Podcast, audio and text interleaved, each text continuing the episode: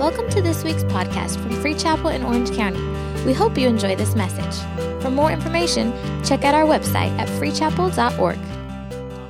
Matthew chapter 4 is, uh, is where I feel like uh, the Lord is uh, leading me today to just share, a, just share a thought with you this morning. And uh, if you've got your Bibles, you can turn there. Matthew chapter 4 and verse 1. And Jesus was led up by the Spirit into the wilderness. If we know something of this story, you know that that spirit is talking about is not a demonic spirit, but it's actually a good spirit.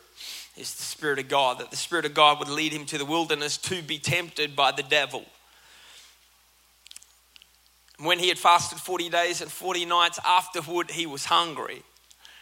And he went to the temp, uh, and then the tempter came to him and said, If you are the Son of God, command these stones to become bread? And he answered and said, It is written, man shall not live by bread alone, but by every word that proceeds from the mouth of God. Then the devil took him up to a holy city and set him on the pinnacle of the temple and said to him, If you're the Son of God, throw yourself down, for it is written, He shall give you angels charge over them, and in your hands they shall bear you up, lest you dash your foot against the stone. Jesus said to him, It is written, Again, you shall not tempt the Lord your God. And again, the devil took him to an exceedingly high mountain and showed him all the kingdoms of the world and their glory. And he said to him, All these things I'll give you if you just fall down and worship me. He said to him, Away with you, Satan, for it is written, You shall worship the Lord your God, and him only you shall serve. Then the devil left him, and behold, angels came and ministered to him. I really like this story because um, this is one of the few moments in the life of Jesus that we get a glimpse into not so much Jesus the miracle worker, but Jesus the man. It, this is, this is the, the um, humanity of Jesus, if you like. There's so many stories throughout the New Testament, through the life of Jesus, that we read about Jesus operating in power, and, and, and he does still in this story as well. But I've found that more often than not, it's the stories that I get to see a glimpse of Jesus the man that empower me in a way that Jesus the miracle worker doesn't because it's Jesus the man that the human the humanistic side of him that I sometimes feel more encouraged by in knowing and it's that reminder that yes he was God but he was also God in flesh. And that when I get a glimpse into the human side of Jesus I get incredibly encouraged as I'm reminded that you still had battles as well that when I read about them, something comes into my spirit, and I think, wow, I forget almost that Jesus still had to face the temptations of the flesh. And, and this story is one of those stories, the, the Garden of Gethsemane is another one of those stories where we get a glimpse into it. But this story um, is, there's so much in this that we can take from it, I think, and apply it to our lives in the practical day to day. But as I was looking at it, um, I felt like God just highlights some things to me that I wanted to just just point our attention to this morning. And and my sermon title, if uh, if you're taking notes, is just this. I want you to write it down. It's done. It's done in the desert. It's done in the desert. I think there's certain things that get done in our life that only can get done in the desert. I think there are certain things that, that, that happen on a high mountaintop experience, but I do think that there's something unique about a desert experience that does something in us that no other experience can do. And this is what I want to share with you this morning. That with this, with this story, Jesus faces um, these three temptations. That he faces these three opportunities to give in, these three opportunities to succumb to um, this battle that is coming his way, that, that the Lord has actually led him, led him to the desert. And, and again, that's hard, I think, for us you know, to, to comprehend that, that, that God would lead him to a place of temptation, um, that God would lead him to a, to a problematic situation because he understands how powerful those situations can be if we make a decision um, that we're going to walk it through and get out of the desert what God actually wants us to get out of the desert. And I want to give you three things that get done in the desert. I want you to write down the first thing is um, that we develop, that my character is developed. I develop my character. Jesus is in the desert and, and he faces this temptation where the enemy comes to him and the enemy says to him, um, why, don't you, why don't you turn these stones to bread? Jesus is hungry, and, and this is again the practical. Um, Jesus is, he's been fasting and, uh, and he's hungry. I landed last night, uh, late last night. I flew in from KL, uh, Kuala Lumpur, Malaysia. I was there preaching. And uh, first thing, Pastor Jake picks, picked me up last night. And the first thing I said, uh, we got in about, must have been about 11 o'clock at night. And I said, we need to go straight to In N Out Burger right now. It's the Lord. It's the Lord leading me. I felt the drawing in my heart. Seven days of drawing in my heart, and and and I actually I do love Asian food. I love Malaysian food, but but but something happens when you land in LA. It's a spirit. It's a, it's an in and out spirit comes upon you and takes over you. And so so we went to we went to In and Out, and uh, normally I eat good, but but every now and then you just gotta, you know. And uh, but this is where he he faces this attack, and and I love it because one of the things that I like about this first attack that Jesus faces is it's so normal. I, we sort of I think sometimes we over spiritualize things in scripture, but I think sometimes we just need to look at something for what it is. That Jesus was facing, I mean, he was hungry. And the enemy came and tempted him in this place where there was this need within within his life. The enemy came and tried to bring this this temptation that that what i think we can draw from this is every time we resist just day-to-day temptations that the enemy brings our way it helps to develop our character that I know sometimes we can get, you know, spiritual and, and all of this stuff, but but understand what is happening in this story. The enemy comes to him and says, just give in to your day-to-day temptation, give in to your day-to-day uh, desires. And and what we have to understand is that, that, that this is what the bread represents. It represents um, a day-to-day need it represents the area that Jesus in that moment uh, was lacking. It represents bread, it represents something that's very practical. But I want you to see this because this is where it's actually quite powerful the way in which Jesus responds. Because Jesus says to the enemy, when the enemy comes to try to bring the, the practical to get him down, Jesus says to him, Man shall not live by bread alone. And the key word that jumped out at me, or the two words uh, that he's saying, or, or, a single word, sorry, that he's saying, is when he says the word alone. He doesn't say that man does not live by bread. He says, man shall not live by bread alone. In a sense, he's, he's recognizing, yeah, yeah, I do have that, those needs in my life.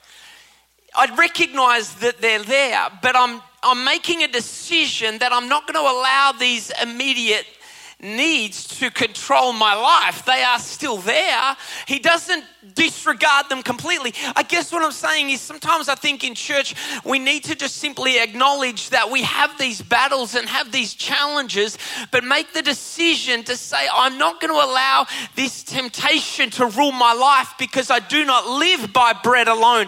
I don't live by the day to day challenge. I live by every single word that proceeds out of the mouth of God.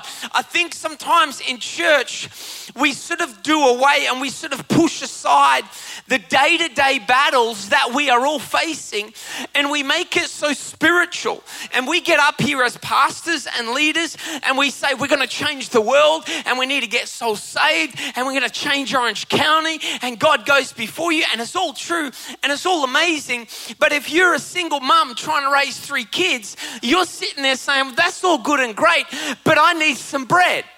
Do you understand? It's, it's we get up here, and, and I guess what I'm trying to say is I think we need to be careful that we don't just push aside the fact that we need bread day to day and we've got day to day battles and day to day issues, but we have to make that decision to say, Yes, I have this going on in my life but I'm not going to allow what's going on in my day to day life to rule my life because I do not live by bread alone. I do not live, I do not allow these day to day. I think that's, that's where the battle can be. It's, it's, I feel like almost like we do one thing on Sunday and we've sort of boxed in Sunday to being its thing, but then our real life is Monday to Saturday that Sunday is the day where it's like breakthrough happens. And we're like, yeah, katinas, sing, and raise my hands. And, and we come into church and, and we're excited and we're full of faith. And it's Sunday. Like, yeah, Jesus, everything's about Jesus. You know, we're nicer to each other and we're just, but then, but then it's almost like Monday to Saturday sort of kicks in. And that's my that's my bread my bread battle days. And I think we find it difficult sometimes. How do I take Sunday into every day? How do I because I think we've we departmentalize and we forget that God wants to be not just in my Sunday, but He wants to be in my everyday. But I have to make that decision to say, acknowledge, yes, I have an everyday, I have everyday battles. But I make that decision the same way Jesus said, Yes, there is a need in my life, but I do not allow that need to dictate the way in which I live. That I don't live on bread alone, but I live by every word that proceeds out of the mouth of God. That I allow the word, that, that, that I don't that I don't allow what I feel to dictate how I live. And I know that's that's elementary, and, and but but how hard is that to do sometimes? Well, we hear that and we're like, I, I know that, Ben. I, I know that. I say something like that. Don't, don't allow don't allow your feelings to dictate the way in which you live. And we say, the response we would all have is, yeah, we know that, don't we? We would say that. I, I know that. But what we have to do is we have to make that decision that we're going to actually live out what we know. That we're going to actually take it's very it's a very fundamental principle what Jesus is saying.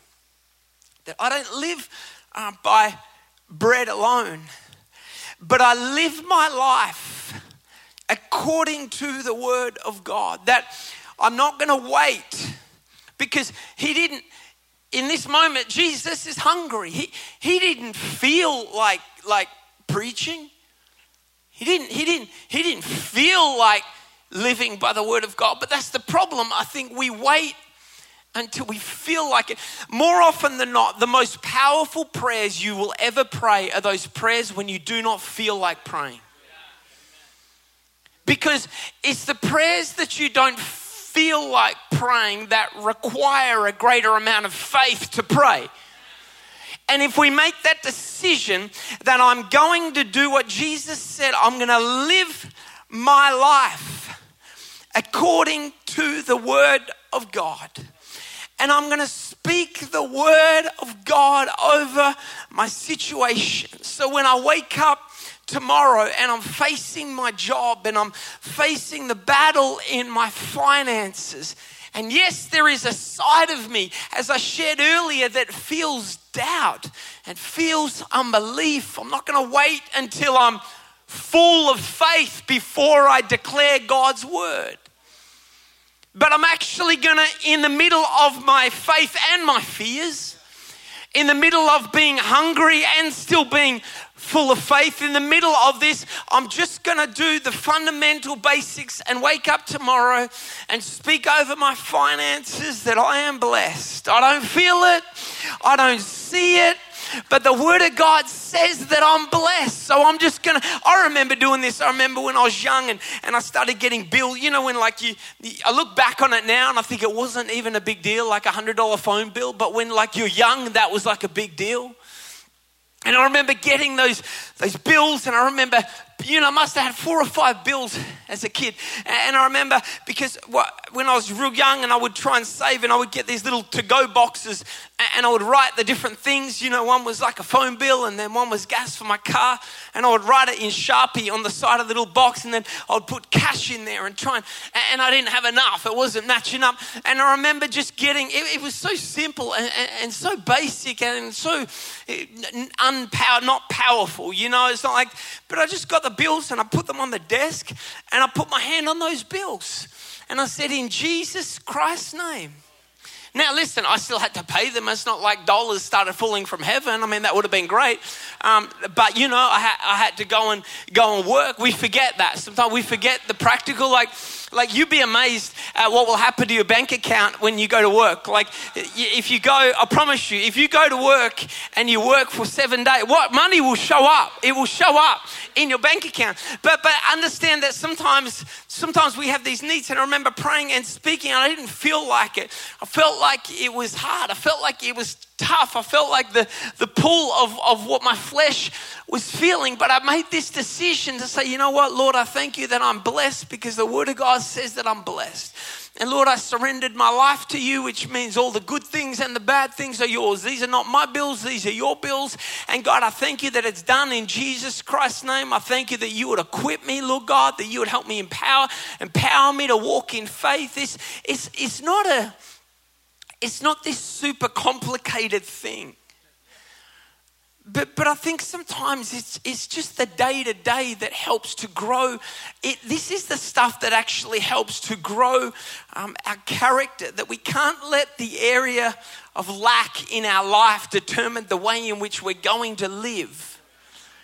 David said, that's why David said, Your word, your word, your word is a lamp unto my feet and we know these verses, but I want them, I'm repeating the basics because I want them to get in our spirit. How many things do we say, oh, well, I know that, I know, but we don't do what we know. If we just did what we knew, then we would see God work in our life. If you would say, God, your word, your word is a lamp unto my feet. So, so what does your word say about my life? What does your word say about my situation? What does your word say about the bread need that I have in my life? And I promise you, there is an answer to it in His word, and you've got to get that word and allow that word to, to guide you.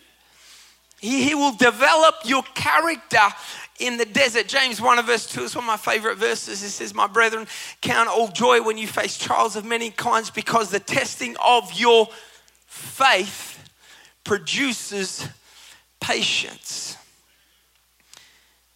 The bigger the, the battle, the greater the becoming. It's, it's, it's the battle that I face in the desert that helps to that helps to shape who I am. But it's all dependent upon what I do when I'm in the desert that you can delay, you can delay the work that God is doing in the desert, and you just get frustrated and you just get rattled and you just allow the desert to dry up your faith, or the desert can be the thing that develops your faith. The desert, eh, God will do it, it will get done in the desert, but you've got to actually allow the desert to do what only the desert can do, and it'll do it if you make that decision to say, I'm going to live my life according to the the Word of God, I feel like giving up. I feel like getting mad. I feel like getting impatient. Yes, I need bread. Yes, but I do not live by bread alone. I don't give in to the flesh. I don't de- deny that there's a need there. I don't deny that it's hard. I don't deny that it's that it hurts. I don't deny that I feel that pain, but I don't live like that. I don't. Li- I live according to the Word of God, and I'm going to lean into the Word, and I'm going to allow the Word to guide me, and I'm going to allow the Word to direct me and to guide my path. How do I get it done in the desert? I make that decision. Say, you know what? I'm, I'm going to do what the Word says. I'm going to. I'm going to.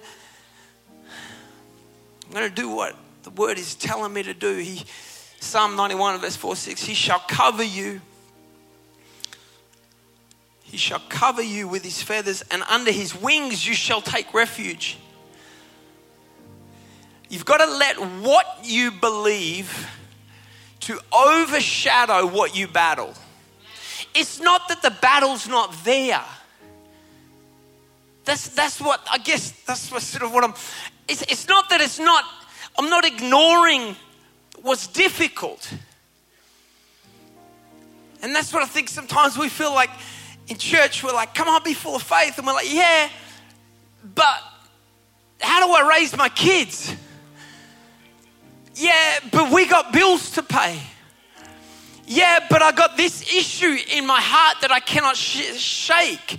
Yes, I, I want to be full of faith, but I'm I'm full of anxiety and I'm depressed. And, and I guess what I'm trying to say is God wants to be in all of it. But if I would allow what I do believe to overshadow what I battle, God will deal with it. His truth he shall cover you with his feathers, and under his wings, listen to this verse. This got in my spirit. Under his wings. See, see, that's the word. The word, it, it, I, I get, you get under it.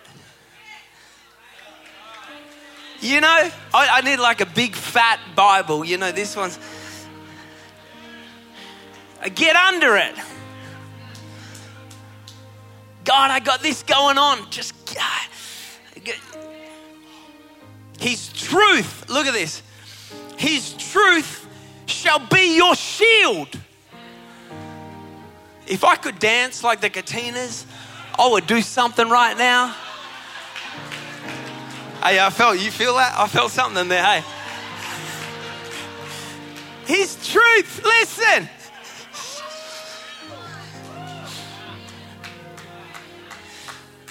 His truth. God, cover me. God, protect me. Just, just get that word.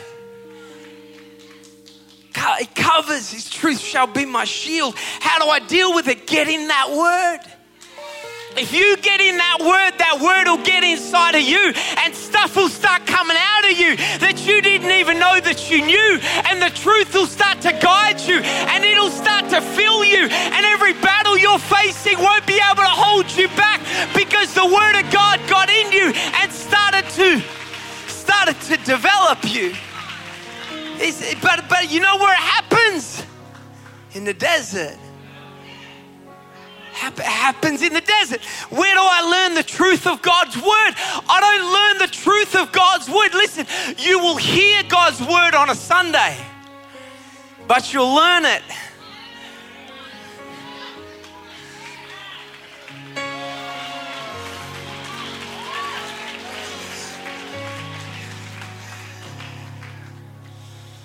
You learn it Monday because it's learnt through application. I've got a minute 30 left. He'll develop your character. Write this next one down. He will deepen, he will deepen your confidence. In two areas that he will deepen your confidence in. One is your confidence in yourself. Now, this is not self help. This is not like you know, what's his name? Tony Robbins, like, and he's great. I think it's awesome. But, but what I'm saying is, there is a biblical principle of being confident in who you are that the world has tried to adopt. And the world adopts it and they see it work because the power's in the word. But it's not that it's it's understanding who you are through Christ Jesus.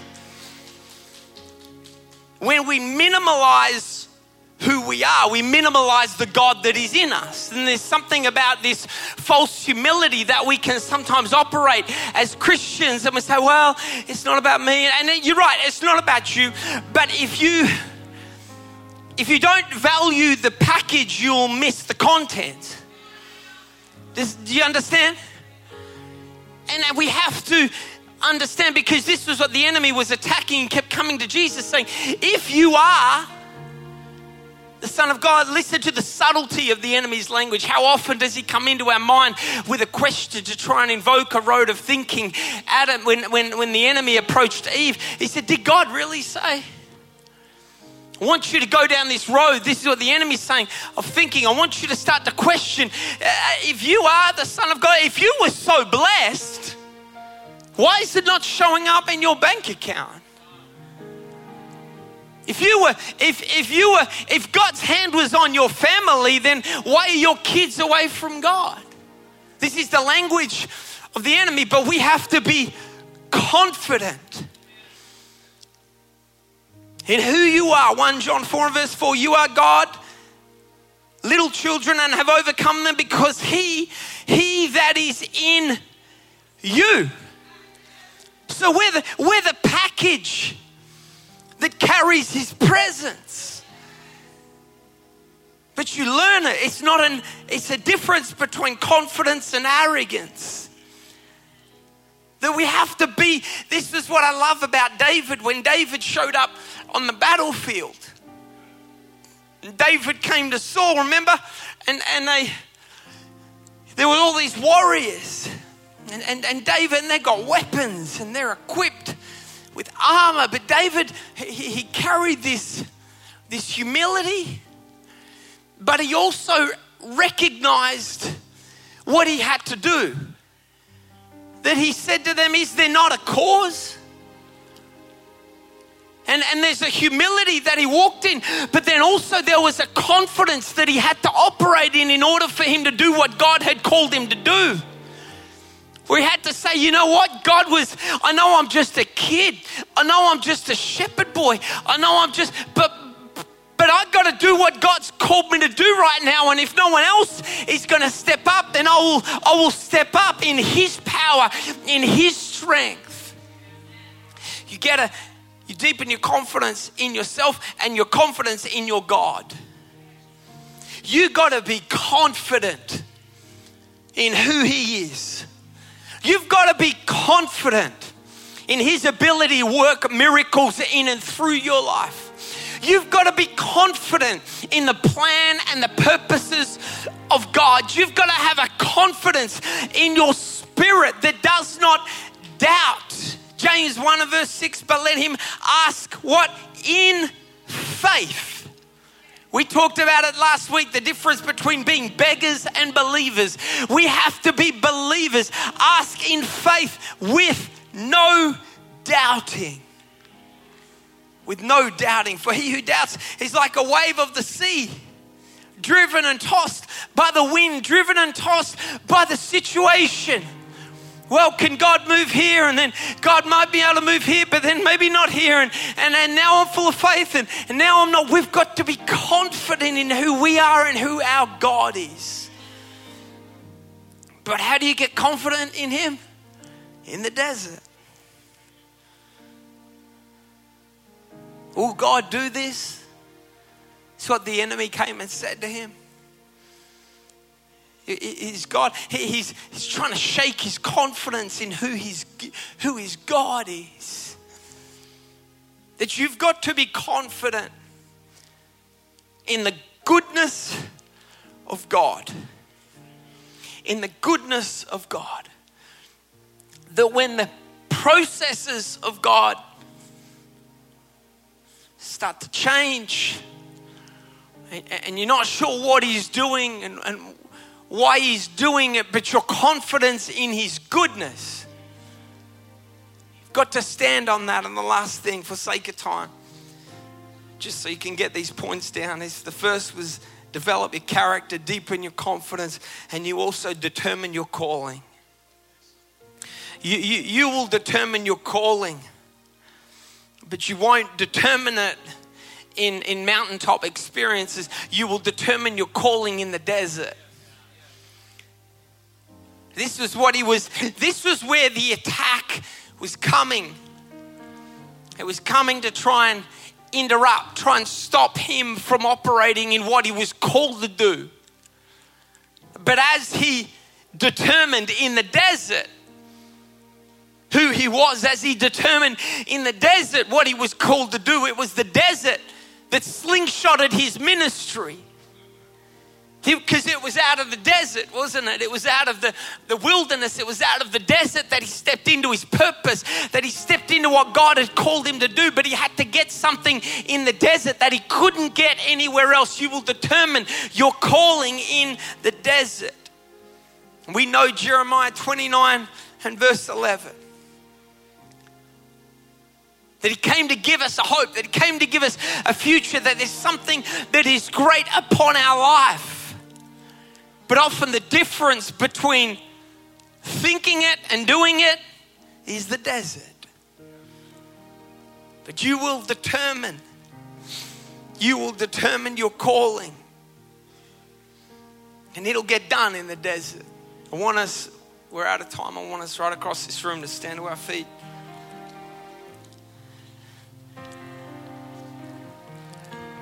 Maybe you maybe you're in that season. Maybe you you know what I found as well is there's not like there's one desert. That, that would be easy, wouldn't it? Huh? If there, if there was one desert, you could just be done with it. That'd be a good sermon title. Done with I'm done with the desert. Hey, and, and, and, and you could come through the desert and close that chapter and then everything was was great. But you know what I found is deserts repeat themselves because it's all about us going to greater levels. The, what do they say? Big, greater the level. Something about devil, devils. Something bigger, bigger. De, you know, higher levels, bigger devils. Greater destiny, deeper the desert. We and, and it preaches great. We say he wants to take us from glory to glory, and we go Rah! touch five people and say glory, but we miss the desert in between the glories. But he will do it in the desert. Thank you for listening to this week's podcast. We hope you were blessed.